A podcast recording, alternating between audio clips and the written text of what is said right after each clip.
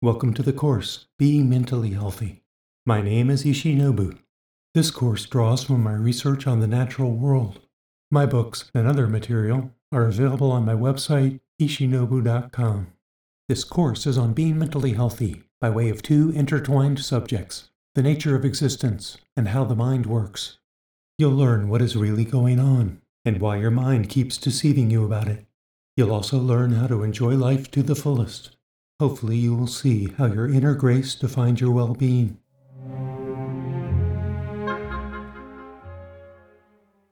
How you view the world shapes how you view yourself, which is pivotal in determining your contentment. With that in mind, we begin with the distinct schools of thought on reality. English novelist and philosopher Aldous Huxley quote, All that we are and will do depends, in the last analysis, upon what we believe the nature of things to be. German psychologist Alejandro Tabas quote, All that we perceive is deeply contaminated by our subjective beliefs on the physical world. There are three schools of thought on the nature of existence dualism, matterism, and energyism. Your consciousness witnesses a mind insisting that you are bound in a body amid an external world. You experience a duality. This what you see is what you get dualism has been the orthodoxy of natural philosophers throughout most of history, and remains today how most people conceive of existence. Irish philosopher George Berkeley, quote, Custom reconciles us to everything. Scientifically, dualism presents a profound dilemma, which is called the mind body problem. American philosopher Mortimer Adler, quote, If this dualistic theory were true, it would confront us with the most embarrassing, insoluble difficulties should we try to explain how these two utterly different substances, mind and body, could interact with one another as they appear to do. The mind body problem arises in trying to explain the interface between the mind and the brain, that is, between the mentation we definitely experience and what is supposed to be a physiological intelligence system. This dilemma exists only with dualism, which considers the mind and the body distinct but somehow integral. Mind body ecology, essential to dualism, remains unfathomed despite millennia of investigation. American philosopher Thomas Nagel, quote, No one has a plausible answer to the mind body problem. That bodes ill indeed, for dualism is the basis of reality. The impenetrability of the mind body problem opens the door to a monism, Monistic theories posit that reality is a unicity which deceptively fronts the duality which we experience. There are two basic schools of monism matterism and energyism. Matterism asserts that matter manufactures existence and there is no deeper reality. 19th century Scottish physicist James Clerk Maxwell, who opened the door to modern physics with his field theory, quote, A strict matterist believes everything depends on the motion of matter. End quote. The polar opposite of matterism is energyism, where unified consciousness begets the mirage of a material world by way of a universal field of coherence which fabricates nature. The only thing these diametric schools agree on is the statement by American cognitive scientist Candace Pert. Quote, the body and mind are not separate. End quote. If duality is a mirage, there is no mind body interface. The apparent diversity of existence emerges from a singular force, the crucial issue with a monism is explaining how. This makes monism hard to comprehend, especially energyism, which reckons that the physical world is only approximate, subjective experience, and ultimately illusory. Whereas matterism only has to explain away what we know to be that isn't material, namely consciousness and mental activity.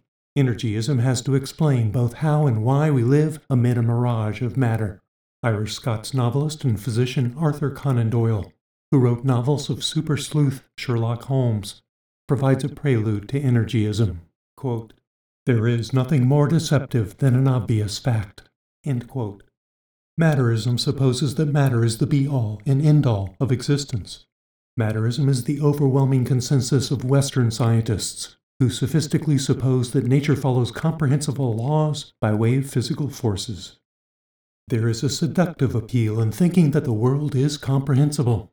German theoretical physicist Albert Einstein had his doubts that nature was as simple as it seems. Quote, the most incomprehensible thing about the world is that it is comprehensible.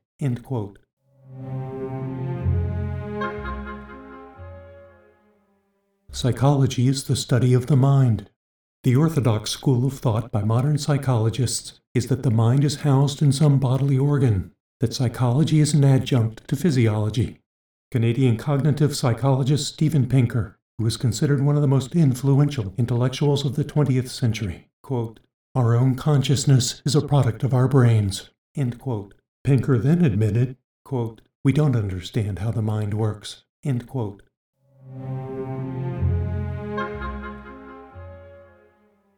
With its expressed need for verifiable evidence, science has a decided reductionist bent. Reductionism is the philosophical stance that even complex systems are simply the sum of their parts. Austrian philosopher Karl Popper, quote, Science may be described as the art of systematic oversimplification. American geophysicist Martha McNutt, quote, Science is not a body of facts. Science is a method for deciding what we choose to believe. The dilemma for reductionism is that there are no reductionist systems in nature. Biology is an especially rich proving ground that scientific empiricism, the belief that nature may be entirely explained by physical forces, just doesn't cut it. Dutch philosopher Bernardo Kastrup, quote, Matterism is a reasonable castle built on rotten foundations. Under energyism, the mind creates both the body and the world at large. Throughout history, this seemingly fantastic view has been held only by a tiny minority, most notably and consistently by spiritual sages. 20th century Indian guru Nisargadatta Maharaj, quote, The world is a creation of your consciousness. End quote. The quandary with energyism is that it is strongly counterintuitive, running smack into the wall of what the mind tells us is going on. If energyism is correct, what the mind presents is an elaborate deception. The question then becomes why? That intrigue will be answered later in the course.